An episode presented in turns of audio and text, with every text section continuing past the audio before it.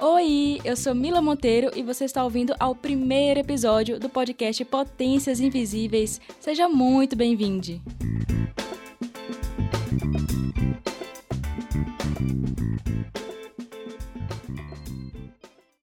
E hoje estou aqui com uma mulher maravilhosa, Joara Castro. Ela está estudando em seu doutorado Narrativas Negras do Ambiente Digital na perspectiva da afetividade. Joara, seja muito bem-vinda. Se apresente um pouquinho para a gente, por favor. Oi, gente. Primeiro agradecer o convite da Mila. Estou muito feliz de estar aqui com vocês no podcast. E como a Mila já começou né, a falar sobre mim, é, eu sou uma mulher negra e sou formada em comunicação, né? Sou mestre em comunicação e agora doutoranda também. E estudo, né? Tenho me propor, é, tenho feito essa proposta de estudar narrativas negras, né, principalmente em uma perspectiva de imagem. E aí eu acho, achei muito legal esse convite para falar dessa perspectiva mais do digital. Uhum porque de fato o digital ele sempre fez parte assim da minha vida, sempre gostei muito desde o meu TCC. Eu tenho estudado essa questão da perspectiva digital. É, agora no doutorado, é, meu trabalho acaba tendo esse atravessamento, né, em alguns artigos e tal e publicações que a gente faz. É, mas essa minha perspectiva de estudar afetividade ela tem se voltado muito para a questão das imagens, né? E aí a uhum. gente sabe que hoje em dia as nossas imagens elas são é, ao mesmo tempo televisivas, enfim, cinematográficas e também é, digitais. Então, estou muito feliz de estar aqui com vocês falar um pouquinho sobre isso. Quando a gente estava conversando antes, né, da, gente, da nossa gravação, você falou uma frase que eu achei assim muito forte. Eu até anotei para eu ler aqui e falar.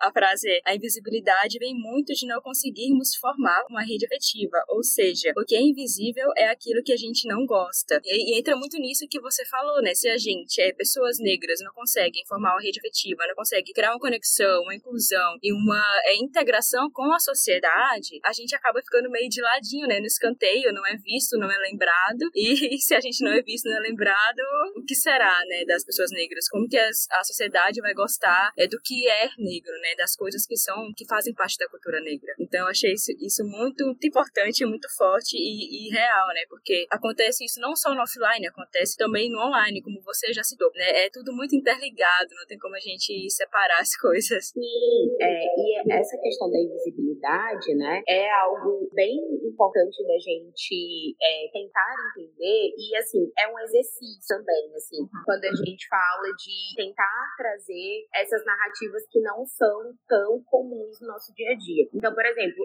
eu estou professora, né, sempre falo estou, porque a gente não sabe o que a vida tem pra gente lá na frente. Mas é, é, interessante isso em sala de aula. Então, aconteceu uma coisa muito curiosa essa semana. Como a gente tá nessa coisa de apresentação de trabalho tal, e aí os meninos estão apresentando alguns projetos, né, Sim. experimentais e tal. E aí a gente teve alguns projetos, por exemplo, tanto na perspectiva racial, quanto em uma perspectiva feminista, né? E aí é muito interessante porque tem é, essa preocupação e esse interesse de trazer essas narrativas, mas aí quando a gente vai olhar, por exemplo, a bibliografia, em quem hum, a gente está se baseando, não tem pessoas negras e, e, e, nem mulheres, né? E aí eu falo assim, pô, muito legal esse trabalho, né, de trazer uma reflexão midiática sobre, por exemplo, a mulher no esporte. Mas cadê as mulheres, né, sendo citadas? Ou então você tem um trabalho trazendo uma perspectiva racial, por exemplo, para você analisar o amarelo, né, do MC, ou enfim, você trazer uma, uma reflexão sobre hip hop, e aí você vai ver a bibliografia e não tem pessoas negras. Então, assim, é, essa questão de redes afetivas, é, ela perpassa várias coisas, até, por exemplo, ah, é, quem que a gente lê, quem que a gente é fã, por exemplo, se a gente olhar a nossa playlist, né, quantas pessoas Sim. negras é, vão ter ali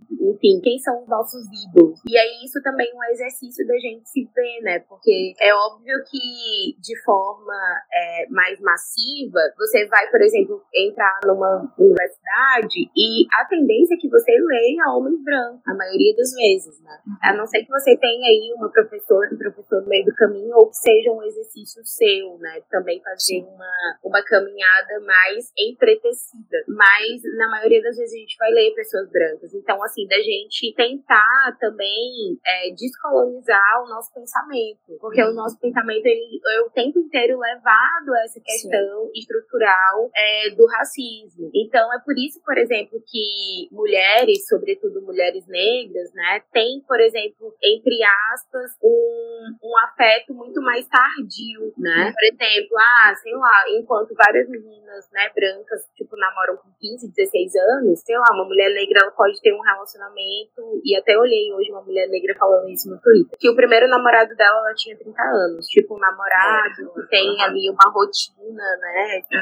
uma coisa mais, mais séria, é, né? É, de você, ah, sei lá, ir pro cinema e tal, trazer uhum. pra sua família.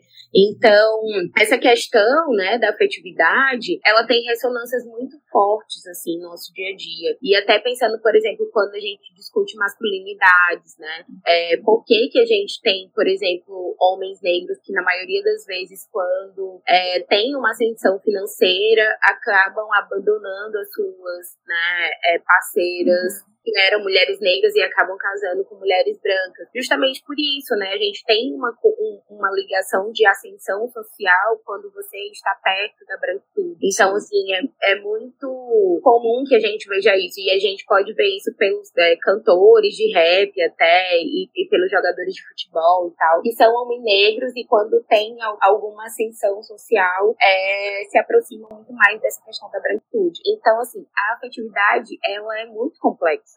Sim, pra gente entender uhum. é, a nossa sociedade. E aí eu acho que até trazendo um pouco para nossa discussão e tal, uhum. porque eu acho que o termo, né, racismo estrutural, é, nos últimos anos ele ficou, né, muito popular e isso é uhum. é importante. Sim. Só que eu acho que hoje a gente está num caminho que ele tá muito limitado. É aquela coisa, tipo assim, ai, nossa, fui racista, mas ai, gente, é racismo estrutural e tal. E, e não é essa, obviamente aprofunda muito, né? É, não aprofunda. E essa, é, essa não é a proposta do conceito, obviamente. Uhum. É, é justamente a questão da estrutura, porque uma estrutura ela precisa ser mudada. E, e pegando de uma forma, trazendo um exemplo até, sei lá, um pouco simplista, é, se você tá vendo a, sua, a estrutura da sua casa desabar, você não vai esperar desabar e dizer assim, ah, não, mas é porque a estrutura Sim. Tá uhum. Então, assim, a, a questão de dizer que é uma estrutura social é justamente é, porque a gente tem que pensar tem que as nossas relações uhum. a partir do racismo. Então, assim, o racismo é algo que já está posto. Só que ele não é um fim, né? E é justamente por isso que a gente discute é, o antirracismo, porque é o que as atitudes que a gente vai ter frente a esse racismo estrutural, Sim. né? E como isso pode ser é, transformado. E por isso que eu acho que vem é, um pouco da minha inquietude de entender a afetividade, porque eu acho que a afetividade ela traduz muito isso, né? Então, até nos exemplos que eu trouxe de uhum. você, por exemplo, ah, por que que você vê, por exemplo, é muito comum uma mulher negra de 40 anos não ter nenhuma experiência afetiva? Uhum. Por que, que é tão comum, né, o que as pessoas chamam popularmente de palmitagem? Então, assim, são traduções afetivas desse racismo estrutural e que eu acho que quando a gente fala de afeto, a gente cultuca mais fundo, né? Sim. Justamente porque a gente está indo em uma perspectiva identitária e subjetiva. Então, as pessoas é, se incomodam incomodam, e eu acho que é, a superação do racismo ela vem da incomodação. Então, por ah, isso ah, que então, a afetividade é, tem sido aí esse espaço que eu tenho gostado de pensar sobre e refletir. E, assim, eu não tinha, na verdade, muita noção sobre essa questão do, da afetividade, como que ela realmente quase que é a base, né, do, do racismo, do racismo estrutural. Eu venho ouvindo você falando, eu, tô, meu Deus, é realmente, é, é, é a base, tá tudo interligado. Se a gente não para pra pensar nas nossas ligações, né, do, do nosso cotidiano, do dia a dia, do que, que a gente consome, se a gente não pensar por esse lado da afetividade, que não é só, como você falou, não é só uh, relações amorosas, são relações sociais, é, se a gente não pensar nisso, é deixar o racismo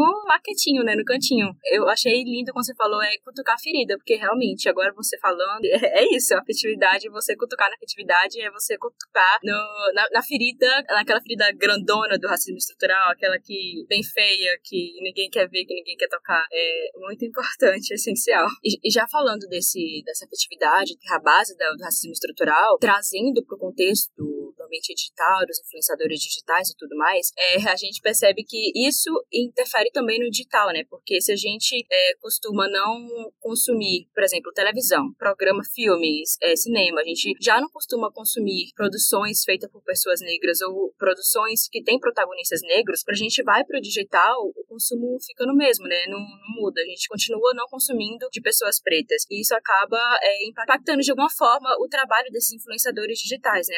A criação de conteúdo deles. Porque uma coisa que eu conversei muito com, com outros influenciadores e com profissionais da tecnologia que vai ter aqui nesse podcast é que justamente quando, quando a gente. No Instagram, por exemplo, aqueles criadores pretos que, que os conteúdos não são entregues, eles não são vistos, e quando não, não alcança grandes pessoas, grande número de pessoas, inclusive as pessoas que seguem esses influenciadores, né, quando tem esse alcance, é, as marcas acabam não notando também. E isso vai impactando, aí volta para aquela questão, que se as marcas não veem, não vai contratar para publicidade, para fazer a campanha e tudo mais. Então, é bem tudo, parece um nozinho, né? Tudo. Essa, essa questão do digital, assim, eu acho muito legal a gente falar sobre isso, porque é, eu, é, é, eu, às vezes, assim, principalmente no ambiente acadêmico, eu acho muito é, curioso, assim, que as pessoas é, tratem, por exemplo, o analógico, e aí eu tô falando, tipo, de mídias tradicionais, televisão, rádio, enfim, e o digital como se fossem oposições, né? E uhum. aí, isso tem a ver, aí, obviamente, como somos comunicadoras, é, eu sempre tento falar um pouquinho dessa questão da economia política da comunicação, porque realmente são coisas que andam juntas, né? Porque primeiro a gente tem que pensar no nosso sistema econômico, né? Uhum. E, e, e, entender que, por exemplo, o capitalismo ele sobrevive a partir do racismo e isso é que a gente tem que partir disso, né? Uhum. De que, de fato, esse sistema ele está totalmente abraçado é, com o racismo e a gente precisa pensar as relações sociais dentro disso e não tem como a gente ver composição. Então, assim, eu achava engraçado as pessoas acharem que assim, ah, nossa, mas a televisão é racista, mas a internet não vai ser, né? Como e agora eu acho que um pouco desse encanto meio que acabou, é porque a gente vê como o as redes sociais digitais, né? Pensando, por exemplo, no Instagram, Twitter e tal, tudo isso tá cheio de conglomerado midiático, né? Então, essa questão das redes sociais digitais, elas são empresas, né? E aí, mais uma vez, a gente volta para essa questão política e econômica que tá por trás disso. Então, assim, dentro do digital, por exemplo, a gente vê o tempo todo vários testes, né? Eu não sei se todo mundo que tá ouvindo acompanhou, Sim. mas acho que foi no ano passado. Fizeram um teste no Twitter, né? De, uhum. de postar foto e aí viram, né, que assim, o que fica lá no destaque, é, eles pegam o mais branco que tem na foto, Sim. tipo, a coisa mais branca possível. Então, assim, por, até uma. E aí eu fiz o teste no meu, né? E foi engraçado, porque eu tava lá, fiz uma selfie, e aí, tipo, a foto focou bem no branco que tinha no meu vestido. Que, que, que, era a roupa que eu tava vestida. Uhum. E aí eu falei assim, cara, olha só que louco, né? E aí, então, assim, essa, essa relação, né, do, do racismo estrutural é, com o digital, ele tem uma relação muito grande com essa questão da imagem. E isso é, também me interessa muito, porque assim, eu, eu tento pensar muito essa questão da imagem, porque eu acho que a imagem, ela também é uma tradução importante. A Sim. gente vai tendo uma noção, né, é, do que é o mundo e do que somos nós a partir das uhum. imagens que a gente vê. Sim, né? Então, por exemplo, ah, quando é que, por exemplo, um, uma criança negra consegue crescer, por exemplo, se achando bonita. Ah, se ela vê outras pessoas negras, né, também sendo, né, exaltadas pela beleza e tal, e não o tempo todo sofrendo violências estéticas, né? Tipo assim, ah, nossa, amarra seu cabelo e tal, não sei o quê, faz Sim. uma rinoplastia, enfim. É. Então, eu acho que essa questão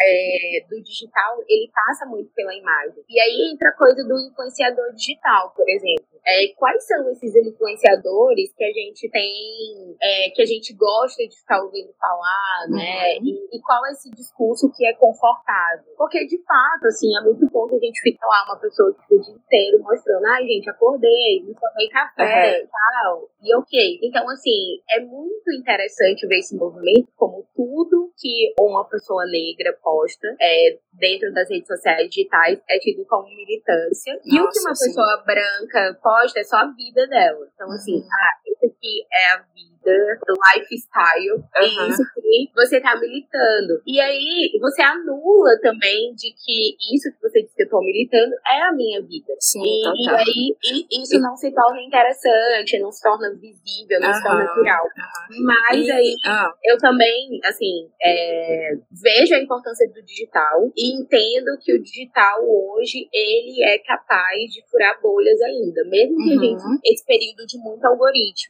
porque é, você consegue produzir um conteúdo ainda é, que traz uma contranarrativa. E porque eu acho que em comunicação a gente também não tem como dizer assim, ah, isso aqui é bom, isso aqui é ruim. Mas a gente trazer as potencialidades. Então eu acho que o digital hoje, ele ainda consegue sabe? Furar bolhas e, e discursos uhum. que mídias tradicionais não alcançam. E ne, nesse sentido, a, a, potência do digital, é, ele precisa de palmas em alguns momentos. Eu, eu consigo, né, é, ver que a gente ainda pode extrair coisas boas, sobretudo nessa possibilidade, né, de você é, ter contra-narrativas e também é, contra-discursos, assim, uhum. que já estão postos pela mídia tradicional. Você tocou em vários assuntos importantes, ser, é, não trouxe nomes, mas é importante falar sobre a representatividade e do, do negro, das pessoas negras serem protagonistas da própria história, da própria voz, né? Porque isso que você falou é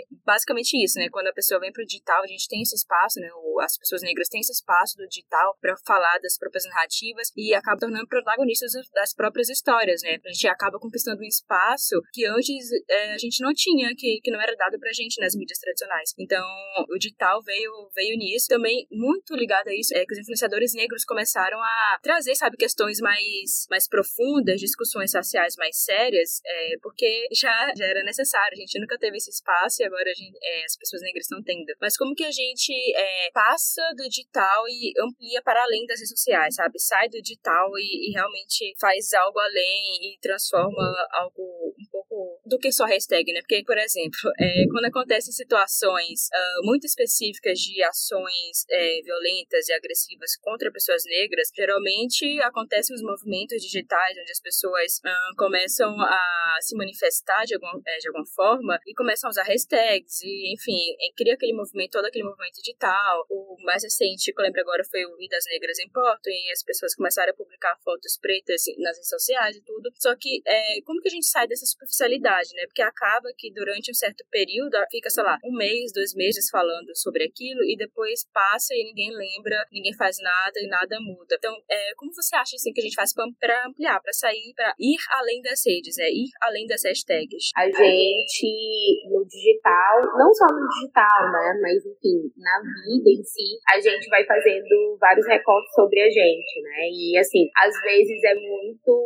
o digital ele emplaca, né, umas umas tendências. É, a gente tem vários movimentos assim uhum. de que é, todo mundo é antirracista, e aí, aí tem uma hora que todo mundo é negro, né? Todo mundo não sei o quê. Uhum. Mas eu acho que até pegando no termo, né, no racismo estrutural, eu acho que a gente tem que pensar em ir além dessa questão da representatividade e de fato ver as estruturas. Então, por uhum. exemplo, faz lá uma campanha e tal antirracista. Ok, então assim, ah, vamos ver uhum. Quantas pessoas negras, né, são gerentes, quantas pessoas negras trabalham, enfim, e de fato estão ali ocupando, né, cargos é, de, de chefia naquela organização. Então, eu acho isso muito interessante e é por isso que eu acho que às vezes é um, uma postura audaciosa, você e aí falando de, de uma experiência enquanto mulher negra, né, que realmente é, pode te fechar portas, mas eu acho que assim, portas fechadas não são surpresa para pessoas negras. Quando você tá nesses espaços, né,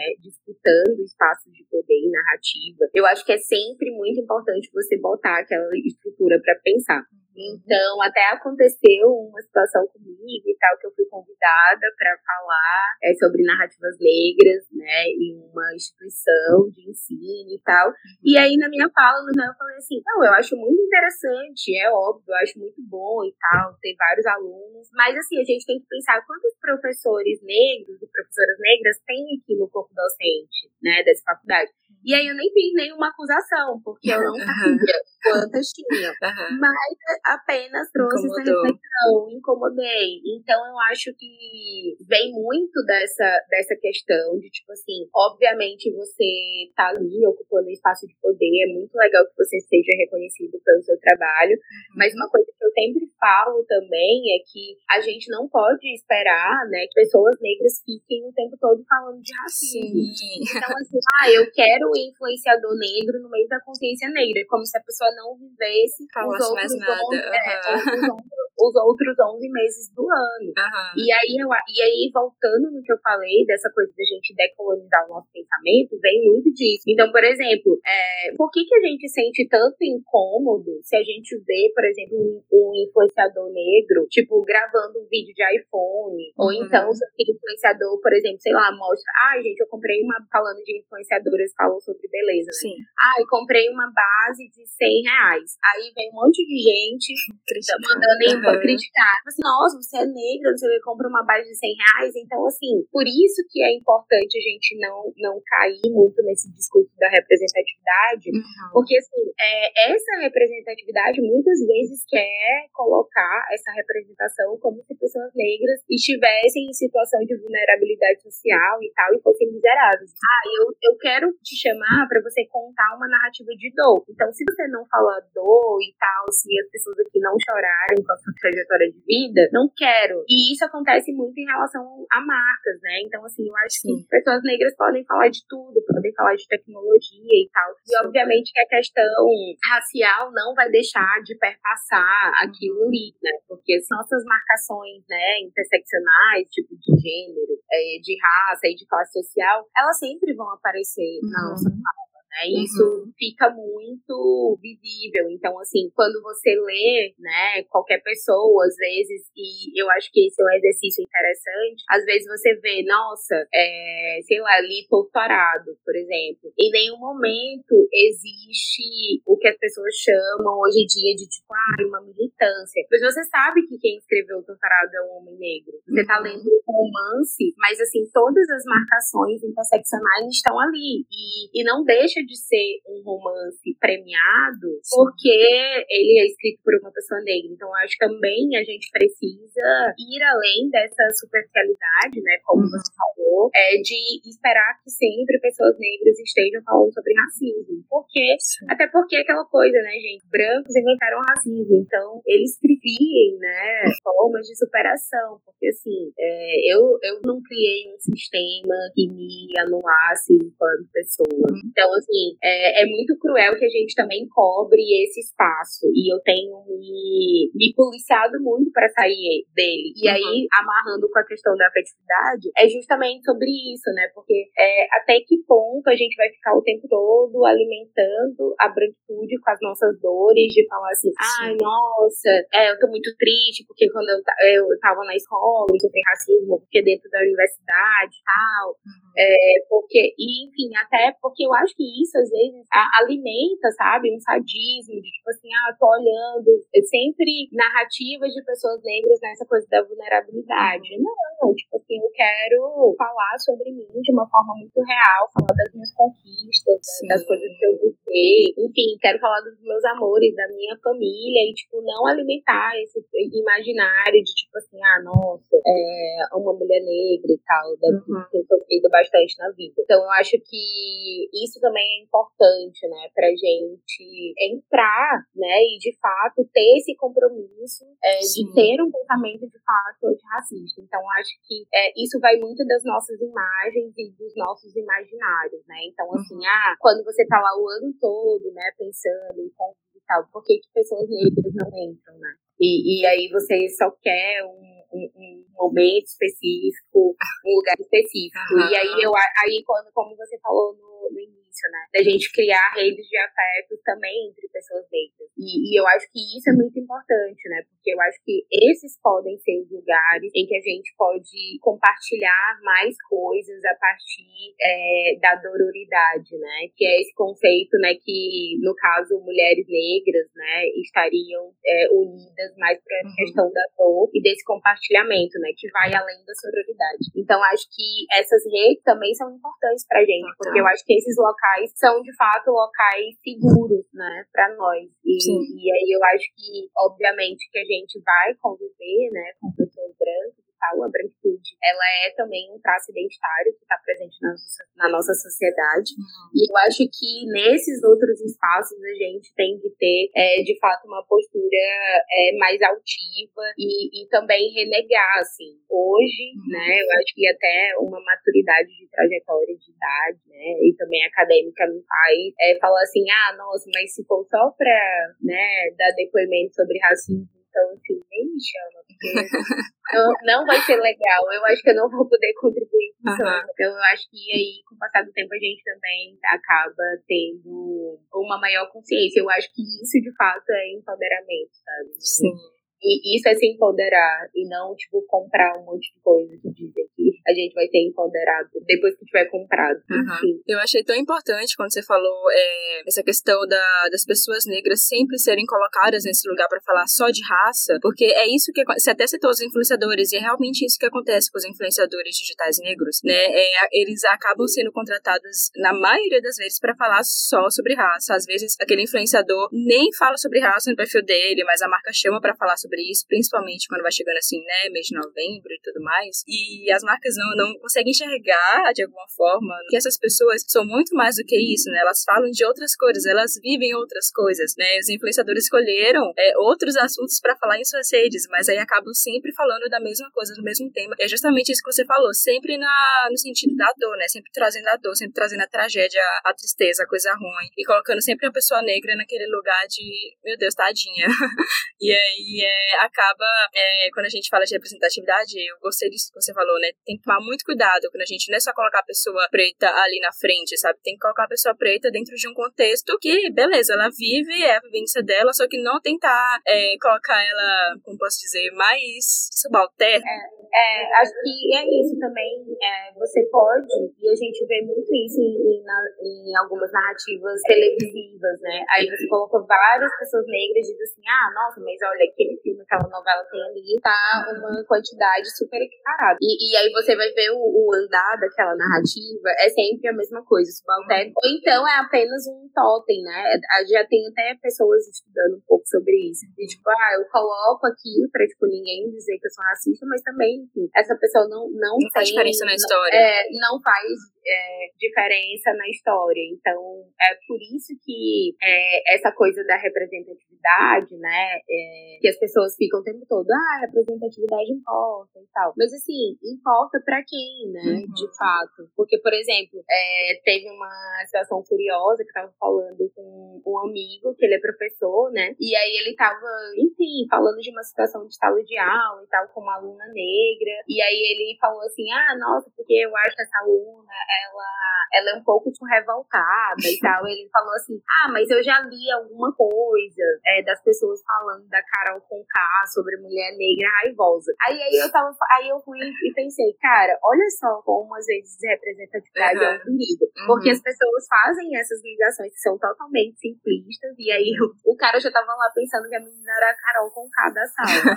e aí eu, gente, é muito. É, uhum. é, a gente tem que tomar muito cuidado assim, com, com essas superficialidades, assim, Sim. porque você não pode, e aí acaba, você quer é, superar uma questão do estereótipo e você acaba reforçando. Isso entra muito também na questão da individualidade, né, porque às vezes é muito difícil para a sociedade entender e enxergar que pessoas negras são diferentes, eles são indivíduos, cada um tem sua essência, enfim, seu estilo de vida, foi em várias coisas, né, então, é, uma pessoa negra fez uma coisa, então todo mundo, todas as pessoas negras do mundo são desse jeito também. Então a gente entra, vai entrando nessa bola de neve. Sim, exatamente. E, é, e, e, isso também é uma marca, né, do, do, racismo, justamente essa coisa de não, é, não entender as subjetividades. Então, assim, eu não entendo que pessoas negras é, são diferentes, né? E, e aí até o que a gente comentou a questão do cancelamento, né? E, e isso vem muito dessa coisa, né, das nossas redes afetivas. Então, assim, de fato é muito fácil cancelar pessoas negras e ainda mais quando são mulheres. E aí a gente tem essa, essa marca aí do, do racismo e também sexismo, né? Que acaba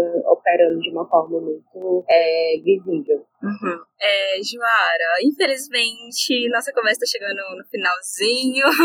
e pra já, antes de finalizar, eu queria, na verdade, perguntar duas coisas. A primeira, é que a gente meio que já falou disso, o que você acha que precisa ser feito pra gente mudar esse cenário, sabe, que a gente vive agora, pra mexer a, a, a estrutura do racismo? É, assim, nossa, é uma pergunta difícil, mas eu, eu consigo, né? Acho que eu tenho, o meu pensamento ele vai muito é, dentro da comunicação da cultura, né? Eu acho que porque são as áreas que eu estou mais próxima. Então eu acho que as narrativas elas são muito potentes. Então eu acho que a gente tem que produzir cada vez mais, né, narrativas que pensem em uma perspectiva negra, né, uhum. pensem em uma perspectiva de um verdadeiro é, empoderamento, né, de fato. E eu acho que dentro da dentro da comunicação e da cultura isso é muito possível, né. Então Sim. assim, cada vez mais é, a gente produzir isso e, e passar para as nossas crianças crianças, né? Eu acho que principalmente, né, crianças e adolescentes aí que estão no período de formação e, e que é tão importante, né, que Sim. essas crianças, enfim, cresçam é, tendo uma outra perspectiva de mundo, que Sim. não seja essa que a gente já viu que deu uhum. muito errado. Então, eu acho que a gente precisa me mexer nessas estruturas das narrativas, né? E isso é, eu acho que é o passo principal. E, e aí não pensar, né, né nessa coisa tão assim, assim, ah, nossa, vou, vou tipo, sempre colocar um negro lá para dizer que eu não sou racista, porque eu acho que isso acaba tendo, é, produzindo um imaginário mais racista ainda. Então, eu acho que o nosso, o que, que a gente precisa fazer é pensar nessa produção de narrativa, né? De, de pensar nessa perspectiva. É, mas eu acho que a gente não tem como falar de luta antirracista sem a gente falar de amor, né? E assim, amor não numa perspectiva ah, de amor romântico, uhum. tal, sei lá, amor orgânico, mas uma perspectiva de amor como uma coisa transformadora, né? Até uhum. gosto muito da, da frase que o pastor Henrique Vieira fala na música da Emicida, né? Que assim, ah, enquanto, é, mais ou menos, não vou lembrar a frase direito, mas assim, ah, enquanto houver amor, a gente vai ter alguma coisa para lutar. E eu acho que é realmente isso. E, e acho que é por isso que alguns movimentos eles se tornam tão vazios, né? Porque assim, não, não tem uma rede afetiva. Então, às vezes, quem posta a figurinha lá preta é tipo assim, ah, todo mundo tá postando, vou postar.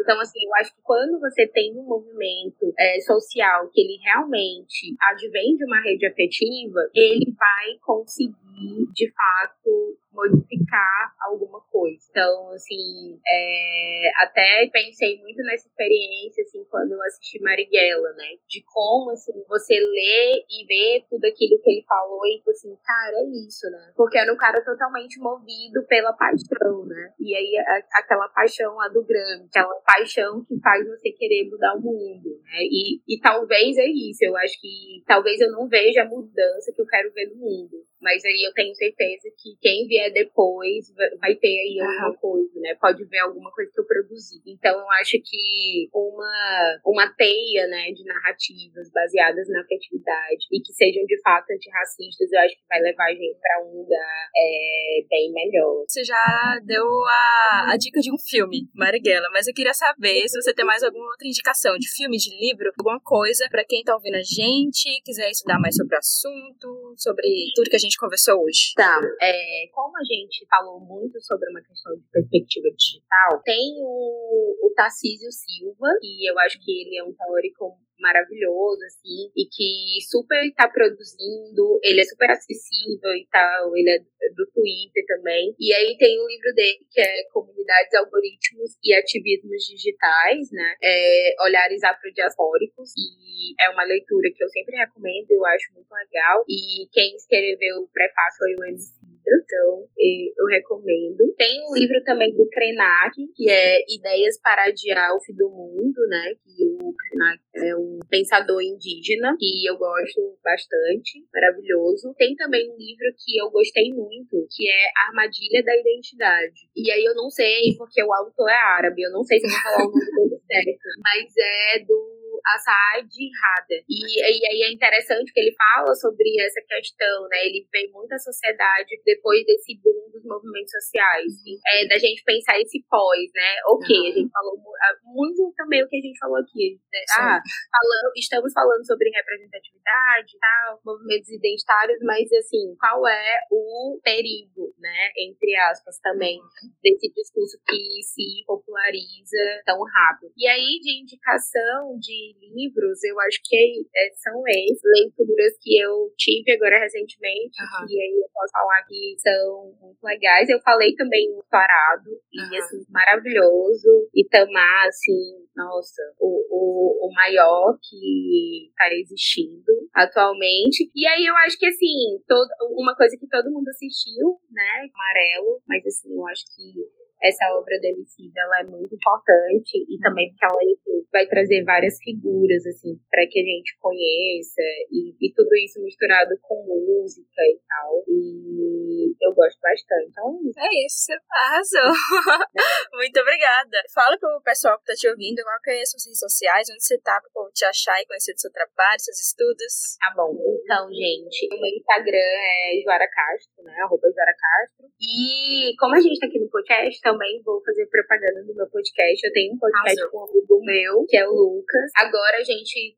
A primeira temporada do podcast tá toda lá. A gente tá um pouco atrasado porque a gente não conseguiu meio que voltar, né? Depois da pandemia, mas a gente vai, vai ter uma nova temporada. E o podcast é o Descanso e Ignorância. E a gente também tá no, no Insta, né? Então no Insta a gente posta mais, assim, Então as pessoas podem seguir também no Instagram Descanso e Ignorância. E é, eu faço parte de uma ONG, que é o ICAPRO. E aí o ICAPRO tem várias atividades, né, voltadas para a educação nessa perspectiva racial, né? Então, assim, são pessoas basicamente é, de São Luís e também do Rio de Janeiro, né, que pensam questões raciais a partir de várias coisas totalmente diferentes. Então, lá tem uhum. gente que estuda samba, tem gente que estuda hip hop, tem gente que estuda punk. E o ICAPRO, a gente tá também no, no Instagram, arroba e tem várias atividades formativas. Então, de vez em quando a gente faz alguns cursos e tal, e aí quem quiser participar também vai ser muito interessante. Então aí, entre o meu perfil, entre Distância e Ignorância e Capro, vocês vão me ver. É isso, arrasou! Muito obrigada de novo, Joara, por ter aceitado participar desse podcast. Estou muito feliz, adorei a nossa conversa, de verdade. Ai, não, só agradecer. Também estou muito feliz de estar aqui, contribuindo com esse trabalho maravilhoso. E é isso. Espero que a gente continue conversando aí pela Sim. vida, pelos encontros. E é isso, gente. É, muita saúde e afeto pra gente. Ah, linda. É, muito obrigada a você também que ficou ouvindo esse episódio até o final. Fique ligado nos próximos, que estão todos incríveis, com convidados maravilhosos. E até a próxima!